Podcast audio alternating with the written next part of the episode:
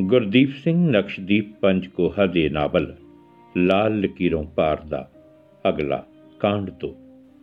ਇੱਕ ਦਿਨ ਸੀਤਲ ਸਿੰਘ ਇੱਕ ਲੜਕੇ ਨੂੰ ਘਰ ਲਿਆਇਆ, ਜਿਸ ਦਾ ਨਾਂ ਤਜਿੰਦਰ ਸਿੰਘ ਸੀ।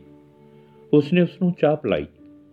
ਉਹ ਤ੍ਰਿਪਤ ਸੀਤਲ ਸਿੰਘ ਤੇ ਉਸ ਦੀ ਪਤਨੀ ਮਿੰਦਰ ਕੌਰ ਇਕੱਠੀ ਗੱਲਾਂ ਮਾਰਦੇ ਰਹੇ। ਗੱਲਾਂ-ਗੱਲਾਂ ਵਿੱਚੋਂ ਤ੍ਰਿਪਤ ਨੂੰ ਪਤਾ ਚੱਲਿਆ ਕਿ ਉਹ ਉਸੇ ਸ਼ਹਿਰ ਦਾ ਰਹਿਣ ਵਾਲਾ ਹੈ। ਤੇ ਉਸੇ ਦਾ ਪਿਓ ਬਲਵੀਰ ਸਿੰਘ ਦਾ ਇੱਕ ਗੈਸ ਸਟੇਸ਼ਨ ਪੈਟਰੋਲ ਪੰਪ ਸੀ। ਉਹ ਨਿੱਕਾ ਹੁੰਦਾ ਇਧਰ ਅਮਰੀਕਾ ਆ ਗਿਆ ਸੀ ਆਪਣੀ ਮਾਂ ਨਾਲ, ਜੋ ਕਿ ਇੱਕ ਨਰਸ ਸੀ। ਉਹਨੇ ਕਾਲਜ ਅੱਧ ਵਿਚਾਲੇ ਹੀ ਛੱਡ ਦਿੱਤਾ ਸੀ ਕਿਉਂਕਿ ਉਹ ਹੋਰ ਪੜ੍ਹਨਾ ਹੀ ਨਹੀਂ ਸੀ ਚਾਹੁੰਦਾ। ਜਦੋਂ ਉਹ ਲੜਕਾ ਚਲਿਆ ਗਿਆ ਤਾਂ ਸੀਤਲ ਸਿੰਘ ਨੇ ਤ੍ਰਿਪਤ ਨੂੰ ਪੁੱਛਿਆ, ਤ੍ਰਿਪਤ, ਇਹ ਲੜਕਾ ਤੇਰੇ ਲਈ ਕਿੰਜ ਰਹੇਗਾ? ਮਿਲਣਸਾਰ ਹੈ, ਪੱਕਾ ਹੈ?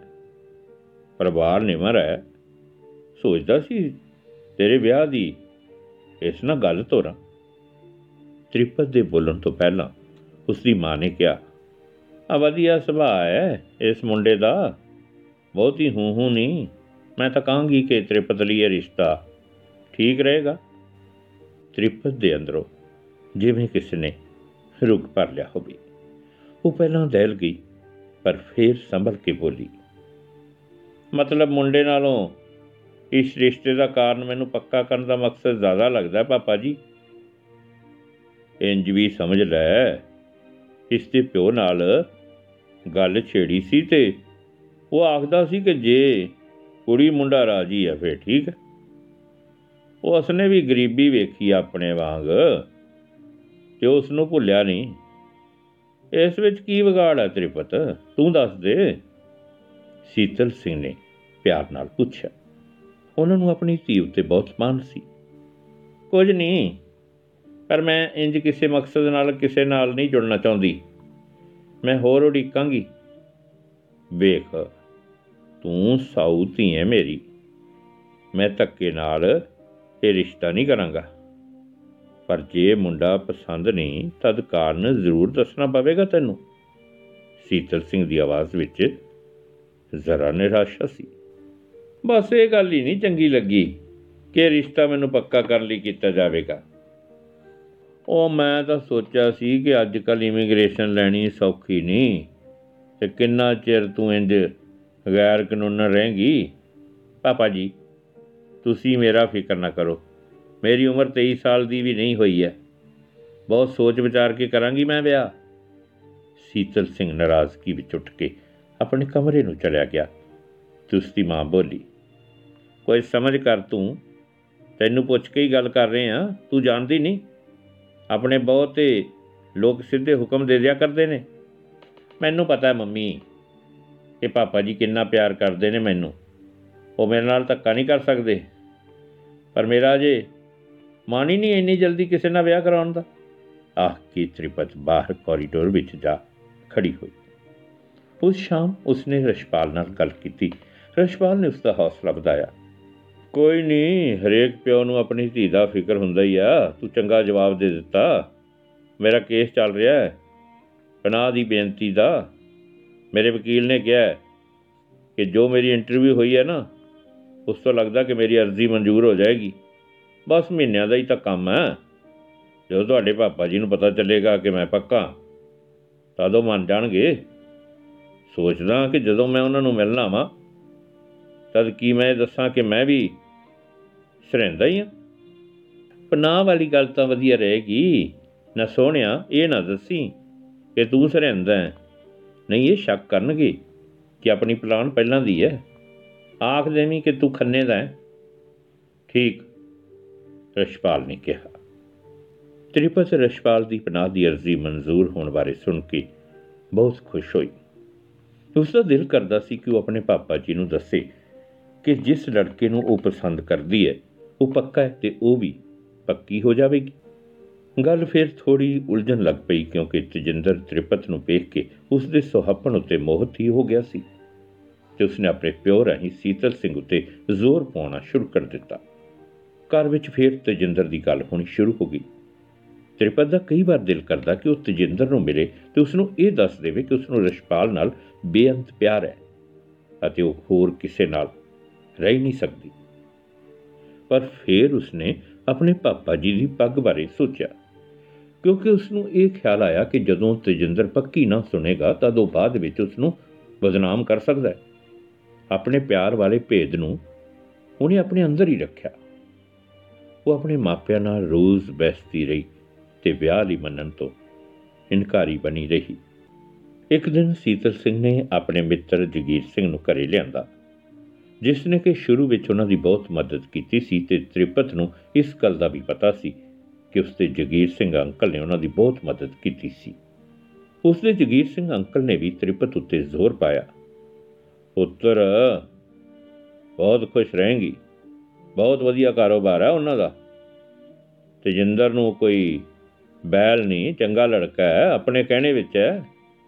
ਤੂੰ ਮੇਰੇ ਕਹਿਣੇ ਉੱਤੇ ਹਾਂ ਕਰਦੇ ਅੰਕਲ, ਮੇਰੇ ਮਨ ਵਿੱਚ ਤੁਹਾਡੀ ਬਹੁਤ ਇੱਜ਼ਤ ਹੈ ਪਾਪਾ ਜੀ ਵਾਂਗੀ। ਪਰ ਮੈਨੂੰ ਉਹ ਮੁੰਡਾ ਤੇ ਉਸ ਦੀਆਂ ਆਦਤਾਂ ਪਸੰਦ ਨਹੀਂ, ਕਿਉਂਕਿ ਉਹ ਫੁਕਰਾ ਹੈ। ਉਂਝ ਵੀ ਮੈਂ ਇਸ ਵਕਤ ਤਿਆਰ ਨਹੀਂ ਹਾਂ ਵਿਆਹ ਲਈ। ਚਲੋ, ਮੰਗਣੀ ਕਰਵਾ ਲਓ। ਜੇ ਉਸ ਲੜਕੇ ਦਾ ਸੁਭਾਅ ਨਹੀਂ ਚੰਗਾ ਲੱਗਿਆ, ਫਿਰ ਤੋੜ ਦਿਆਂਗੇ ਮੰਗਣੀ। ਮੈਂ ਪੈ ਜਾਵਾਂਗਾ ਵਿੱਚ, ਜਗੀਰ ਸਿੰਘ ਨੇ ਕਿਹਾ। ਹਾਂ, ਨਹੀਂ, ਮੈਂ ਇੰਜ ਨਹੀਂ ਕਰ ਸਕਣਾ ਅੰਕਲ ਜੀ। ਜਿਸ ਨਾਲ ਮੰਗਣੀ ਹੋਗੀ ਤਦ ਵਿਆਹ ਵੀ ਉਸੇ ਨਾਲ ਹੀ ਹੋਏਗਾ। ਤ੍ਰਿਪਤ ਡਟੀ ਰਹੀ। ਜਗੀਰ ਸਿੰਘ ਨਿਮੋਸ਼ੀ ਨਾਲ ਵਾਪਸ ਆਪਣੇ ਘਰ ਨੂੰ ਚਲਿਆ ਗਿਆ ਤੇ ਬਾਅਦ ਵਿੱਚ ਸੀਤਲ ਸਿੰਘ ਪਰਿਵਾਰ ਪ੍ਰਤੀ ਚੁੱਪੀ ਹੋ ਗਿਆ। ਸੀਤਲ ਸਿੰਘ ਨੂੰ ਇਸ ਗੱਲ ਦਾ ਬੜਾ ਦੁੱਖ ਹੋਇਆ, ਪਰ ਉਹ ਆਪਣੀ ਧੀ ਉੱਤੇ ਕੁਝ ਠੋਸਣਾ ਵੀ ਨਹੀਂ ਸੀ ਚਾਹੁੰਦਾ। ਤੇਜਿੰਦਰ ਨੂੰ ਤ੍ਰਿਪਤ ਐਨੀ ਪਸੰਦ ਆ ਗਈ ਕਿ ਉਸਨੇ ਆਪਣੀ ਮਾਂ ਨੂੰ ਇਹ ਆਖ ਦਿੱਤਾ ਕਿ ਜੇ ਤ੍ਰਿਪਤ ਉਸ ਨਾਲ ਵਿਆਹ ਕਰਵਾਉਣਾ ਨਾ ਮੰਨੀ ਤਾਂ ਉਹ ਖੁਦਕੁਸ਼ੀ ਕਰ ਲਵੇਗਾ। ਇਸ ਗੱਲ ਦਾ ਅਸਰ ਸੀਤਲ ਸਿੰਘ ਅਤੇ ਤ੍ਰਿਪਤ ਦੀ ਮਾਂ ਮਿੰਦਰ ਕੌਰ ਉੱਤੇ ਬਹੁਤ ਹੋਇਆ। ਸੀਤਲ ਸਿੰਘ ਨੇ ਤ੍ਰਿਪਤ ਨੂੰ ਫਿਰ ਸਮਝਾਇਆ, ਤੇਜਿੰਦਰ ਬਾਰੇ ਮੈਂ ਬਹੁਤ ਕੁਝ ਜਾਣ ਲਿਆ ਹੈ। ਉਹ ਮਿਹਨਤੀ ਹੈ ਤੇ ਸਾਊ ਹੈ। ਅਜੇ ਲੜਕੇ ਅੱਜ ਕੱਲ ਕਾਹਨੂੰ ਮਿਲਦੇ ਆ? ਤ੍ਰਿਪਤ ਚੁੱਪ ਰਹੀ। ਫਿਰ ਮਿੰਦਰ ਕੌਰ ਬੋਲੀ, ਤੂੰ ਉਸ ਨਾਲ ਆਪਣੇ ਘਰ ਮਿਲ। ਤੇ ਵਿਚਾਰ ਜ਼ਰੂਰ ਕਰ, ਇਕਲੌਤਾ ਪੁੱਤਰ ਹੈ ਅਗਲਿਆਂ ਦਾ, ਐਵੇਂ ਕੁਝ ਕਰ ਬੈਠੇ। ਤਾਂ ਦੋ, ਆਪਣੀ ਇਸ ਧਮਕੀ ਨਾਲ ਸਭ ਨੂੰ ਝੁਕਾ ਦੇਵੇਗਾ। ਅੱਗੇ ਜ਼ਿੰਦਗੀ ਵਿੱਚ ਵੀ ਉਹ ਧਮਕੀਆਂ ਵਰਤਦਾ ਰਹੇਗਾ। ਪਾਪਾ ਜੀ, ਮੰਮੀ, ਮੈਂ ਇਸ ਬੰਦੇ ਨਾਲ ਬਿਲਕੁਲ ਨਹੀਂ ਜ਼ਿੰਦਗੀ ਗੁਜ਼ਾਰਨੀ। ਜੇ ਤੁਸੀਂ ਮੈਨੂੰ ਨਹੀਂ ਰੱਖ ਸਕਦੇ, ਤਦ ਮੈਂ ਕਿਤੇ ਚਲੀ ਜਾਂਦੀ ਹਾਂ। ਤ੍ਰਿਪਤ ਨੇ ਆਪਣੇ ਦਿਲ ਦੀ ਗੱਲ ਆਪਣੇ ਮਾਪਿਆਂ ਅੱਗੇ ਰੱਖੀ। ਫਿਰ ਮਿੰਦਰ ਕੌਰ ਬੋਲੀ, ਚਲ ਠੀਕ ਆ, ਇੱਕ ਵਾਰ ਉਸ ਨੂੰ ਇਕੱਲੇ ਨੂੰ ਮਿਲ ਕੇ ਤੂੰ ਸਮਝਾ ਦੇ ਉਹਨੂੰ।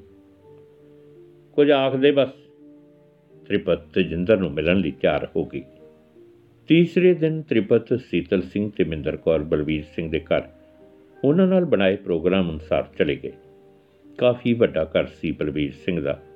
ਘਰ ਤੋਂ ਪਤਾ ਚੱਲ ਰਿਹਾ ਸੀ ਕਿ ਉਹਨਾਂ ਨੇ ਇਹ ਘਰ ਖੁਦ ਪਿਆਰ ਨਾਲ ਖੂਬ ਪੈਸੇ ਲਾ ਕੇ ਬਣਾਇਆ ਹੋਇਆ ਸੀ। ਅਪਾਰਟਮੈਂਟ ਵਿੱਚੋਂ ਆਏ ਮਿੰਦਰ ਕੌਰ ਤੇ ਸੀਤਲ ਸਿੰਘ ਉੱਤੇ ਉਹਨਾਂ ਦਾ ਇੱਕ ਹੋਰ ਨਵਾਂ ਪ੍ਰਭਾਵ ਪਿਆ। ਪਰ ਤ੍ਰਿਪਤ ਨੂੰ ਕੁਝ ਵੀ ਚੰਗਾ ਨਹੀਂ ਸੀ ਲੱਗ ਰਿਹਾ।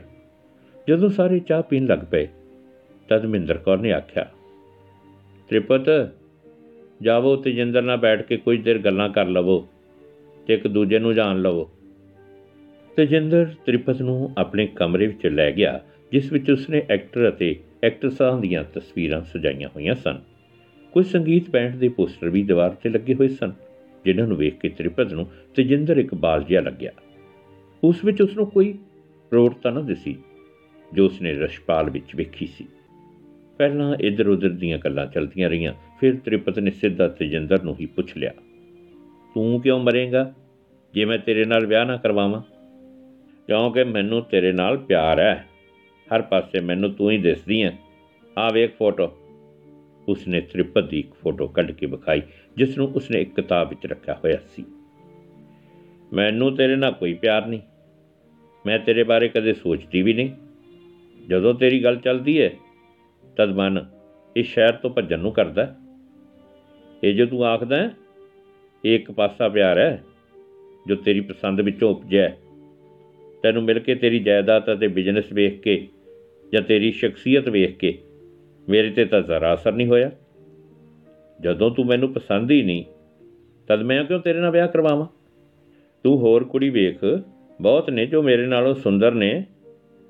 ਠੀਕ ਹੈ? ਤੈਨੂੰ ਭਰਮ ਹੈ ਕਿ ਮੇਰੇ ਜੀ ਹੋਰ ਕੁੜੀ ਦੁਨੀਆ ਵਿੱਚ ਹੈ ਹੀ ਨਹੀਂ। ਤਰਾ ਵੇਖ ਮੇਰੇ ਨਾਲੋਂ ਸੋਹਣੀਆਂ ਤੇ ਪੜੀਆਂ ਲਿਖੀਆਂ ਮਿਲ ਜਾਣਗੀਆਂ। ਤੂੰ ਤਜਿੰਦਰ ਆਪਣੇ ਮਾਪਿਆਂ ਨੂੰ ਦੁੱਖ ਨਾ ਦੇ। ਬਹੁਤ ਉਮੀਦਾਂ ਹੋਣਗੀਆਂ ਤੇਰੇ ਉੱਤੇ ਉਹਨਾਂ ਨੂੰ। ਮੈਨੂੰ ਤੂੰ ਪੂਰਾ ਪਸੰਦ ਨਹੀਂ। 100 ਦੀ ਇੱਕ। ਇਹ ਹੈ ਮੇਰੀ ਸਿੱਧੀ ਤੇ ਸਪਸ਼ਟ ਗੱਲ। ਇੰਜ ਬੱਚਾ ਨਹੀਂ ਬਣੀਦਾ, ਸਮਝਿਆ? ਤ੍ਰਿਪਤ ਇੱਕੋ ਸਾਹ ਵਿੱਚ ਇਹ ਸਭ ਕੁਝ ਆਖ ਕੇ ਤੇਜਿੰਦਰ ਦੇ ਚਿਹਰੇ ਤੇ ਉਦਾਸੀ ਛਾ ਗਈ। ਕੁਝ ਚਿਰ ਬਾਅਦ ਉਹ ਬੋਲਿਆ, ਤੂੰ ਕਿਸੇ ਨਾਲ ਤਾਂ ਵਿਆਹ ਕਰਵਾਏਂਗੀ? ਮੈਂ ਤੈਨੂੰ ਇੰਨਾ ਪਿਆਰ ਕਰਦਾ ਤੂੰ ਮੇਰੇ ਨਾਲ ਵਿਆਹ ਕਿਉਂ ਨਹੀਂ ਕਰਵਾ ਲੈਂਦੀ? ਮੈਂ ਨਾ ਕਿਉਂ ਬੁਰਾ ਹੋ ਗਿਆ ਤੇਰੇ ਲਈ? ਕਿਉਂਕਿ ਤੂੰ ਮੈਨੂੰ ਪਸੰਦ ਨਹੀਂ। ਜਿਸ ਨਾਲ ਵੀ ਮੈਂ ਵਿਆਹ ਕਰਵਾਵਾਂਗੀ, ਉਹ ਪਹਿਲਾਂ ਮੈਨੂੰ ਪਸੰਦ ਹੋਏਗਾ। ਤੇਜਿੰਦਰ ਚੁੱਪ ਕਰ ਗਿਆ। ਤ੍ਰਿਪਤ ਫਿਰ ਬੋਲੀ ਅਬ ਬਹੁਤ ਕੁੜੀਆਂ ਤੈਨੂੰ ਮਿਲ ਜਾਣਗੀਆਂ। ਮੈਂ ਹੀ ਆਖਰੀ ਕੁੜੀ ਨਹੀਂ ਸੰਸਾਰ ਵਿੱਚ, ਤੂੰ ਸੋਚ। ਇੱਕ ਮੁੰਡਾ ਸਾਡੀ ਫੈਕਟਰੀ ਵਿੱਚ ਹੈ। ਉਹ ਆਖਣ ਲੱਗਾ ਕਿ ਮੈਂ ਉਸ ਨੂੰ ਬਹੁਤ ਪਸੰਦ ਹਾਂ। ਤੇ ਮੈਂ ਕਿਹਾ, ਭਾਈ, ਮੈਨੂੰ ਤਾਂ ਤੂੰ ਪਸੰਦ ਨਹੀਂ। ਫਿਰ ਕਹਿੰਦਾ, ਕਿਉਂ ਮੈਂ ਪਸੰਦ ਨਹੀਂ ਤੈਨੂੰ? ਮੈਂ ਕਿਹਾ, ਤੇਰੀਆਂ ਆਦਤਾਂ ਤੇਰਾ ਬੋਲਣ ਦਾ ਲਹਿਜਾ। ਉਹ ਫੇਰ ਨਹੀਂ ਮੇਰੇ ਨੇੜੇ ਆਇਆ। ਬਹੁਤ ਮੁੰਡੇ ਆਖਣਗੇ ਮੈਨੂੰ ਕਿ ਮੈਂ ਉਹਨਾਂ ਨੂੰ ਪਸੰਦ ਆ ਕੀ ਮੈਂ ਸਭ ਨਾਲ ਵਿਆਹ ਬਾਰੇ ਸੋਚਾਂਗੀ? ਸਮਝ ਕਰੀਦੀ ਹੈ ਜੇ ਇੱਥੇ ਕੋਈ ਹੋਰ ਕੁੜੀ ਪਸੰਦ ਨਹੀਂ ਆਉਂਦੀ, ਪੰਜਾਬੋਂ ਲਿਆ ਕਿਸੇ ਰਿਸ਼ਤੇਦਾਰਾਂ ਰਾਹੀਂ ਬਹੁਤ ਚੰਗੇ ਲੋਕ ਆ ਉੱਥੇ। ਤੇਰੀ ਮਰਜ਼ੀ ਤ੍ਰਿਪਤ। ਆਖ ਕੇ ਤਜਿੰਦਰ ਚੁੱਪ ਕਰ ਗਿਆ। ਉਸ ਮੁਲਾਕਾਤ ਤੋਂ ਬਾਅਦ ਤਜਿੰਦਰ ਦੀ ਗੱਲ ਤ੍ਰਿਪਤ ਦੇ ਘਰ ਹੋਣੀ ਬੰਦ ਹੋ ਗਈ। ਸੀਤਲ ਸਿੰਘ ਮਨੋਂ ਤ੍ਰਿਪਤ ਨਾਲ ਨਾਰਾਜ਼ ਸੀ, ਕਿਉਂਕਿ ਉਹ ਸਮਝਦਾ ਸੀ ਕਿ ਇੱਕ ਚੰਗਾ ਭਲਾ ਰਿਸ਼ਤਾ ਤ੍ਰਿਪਤ ਨੇ ਆਪਣੀ ਸਿਰਫ ਅੜਬਾਈ ਕਰਕੇ ਗਵਾ ਲਿਆ ਸੀ। ਤੇ ਇਸੇ ਕਰਕੇ ਉਸ ਦਾ ਮਿੱਤਰ ਜਗੀਰ ਸਿੰਘ ਵੀ ਨਾਰਾਜ਼ ਹੋ ਗਿਆ ਸੀ। ਉਹ ਆਪਣੀ ਪਤਨੀ ਮਹਿੰਦਰ ਕੌਰ ਨਾਲ ਇਸ ਬਾਰੇ ਵਿਚਾਰ ਕਰ ਲੈਂਦਾ ਤੇ ਦੋਨੋਂ ਤ੍ਰਿਪਤ ਦੇ ਘਰੋਂ ਨਸ ਜਾਣ ਤੋਂ ਡਰ ਕੇ ਮੁੜ ਕੇ ਉਸ ਨਾਲ ਕੋਈ ਗੱਲ ਕਰਨੋਂ ਡਰਦੇ। ਉਹ ਆਪਣੇ ਆਪ ਨੂੰ ਬੜੇ ਬੇਬਸ ਮਹਿਸੂਸ ਕਰਦੇ ਸਨ। ਪੰਜਾਬ ਜਾ ਕੇ ਉਹ ਤ੍ਰਿਪਤ ਨੂੰ ਨਹੀਂ ਸੀ ਵਿਆਹ ਸਕਦੇ, ਕਿਉਂਕਿ ਤ੍ਰਿਪਤ ਗੈਰ ਕਾਨੂੰਨਨ ਅਮਰੀਕਾ ਵਿੱਚ ਸੀ। ਬਾਕੀ ਅਗਲੇ ਕਾਂਡ ਵਿੱਚ